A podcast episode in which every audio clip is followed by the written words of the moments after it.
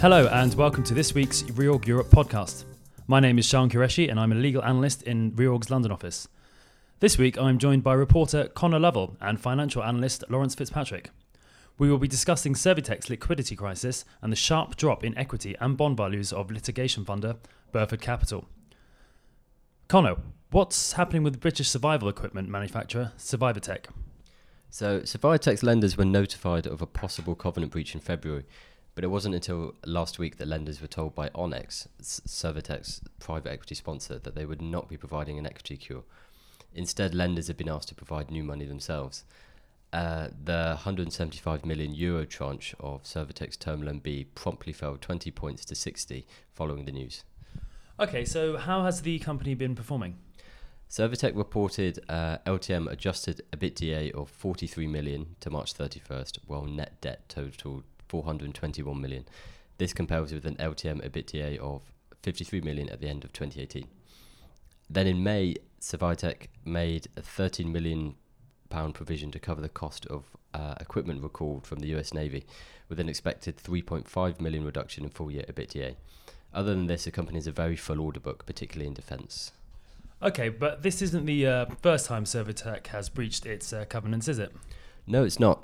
Survitec breached its quarterly debt covenant ratio in June 2018, driven by problems involved in the integration of Wilhelmsen Maritime Services, a Norwegian company that Survitec merged with in 2016. In response, Onyx provided £18.8 million in equity, and the lenders agreed to amend covenants in return for a 50 basis point increase across the cap stack. Under the loan documentation, Onyx does have the ability to cure covenant breaches up to 4 times in non-consecutive quarters, but clearly believes it's the turn of the lenders to provide further capital. In that case, there's a chance that providers of new capital may ask for compensation in shares. Molis are advising the lenders while the company's being advised by Julian Lokey. Thanks, Conor. Hi, Lawrence. We saw the equity and bonds of Burford Capital fall sharply this week as a result of a short seller report. What can you tell us about the situation? Sure. So, as you mentioned, the shares of Burford Capital have fallen around 60% since Tuesday afternoon on the back of the short note released by Muddy Waters, and the group's retail bonds fell around 30 points as well. Now, Burford Capital is a legal finance specialist, so it's involved in, amongst other things, financing litigation. And the short note ranges widely from accounting issues to corporate governance concerns, but it does raise a number of areas of concern for us. Principally, Muddy Waters alleges that Burford has been misleading investors through its use of fair value accounting for cases that are in progress, and also that their reported return on invested capital, or ROIC, and its IRRs are manipulated. And the note points to a number of examples relating to seemingly erroneous timing in the case of IRR, as well as instances where the actual return generated appears to be questionable, and that's either in the form of recovery being in cash or some kind of other instrument as well. The note also alleges that the bulk of return generated by Burford is merely fair value adjustments, i.e. non-cash, and that the company has gone to some lengths to obfuscate around this. Okay, so what's your take on the situation? Well, it's still early days, but the company has issued a strong rebuttal to many of the claims. Management have pointed out that they're either factually incorrect, spurious, or in some cases deliberately disingenuous. Notwithstanding this, some of the allegations are concerning, principally those that pertain to disingenuous fair value accounting of claims and also attempts to game timing for the sake of boosting reported IRRs. What seems clear from our analysis, however, is that the underlying business itself is cash generative at its current juncture. The business is capital intensive and involved in financing litigation claims, so it takes the funding of these claims through cash flow from operations on the cash flow statement, turning this number negative as the company is investing in growth. But we think it's more proper to strip this out and treat it as similar to CapEx, say, for a conventional corporate.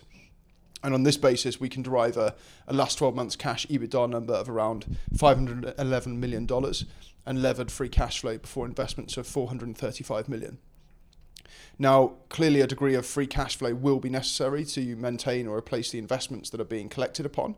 But in the context of the group's capital structure, which is essentially net debt of around $528 million, this underlying cash generation seems adequate to cover that.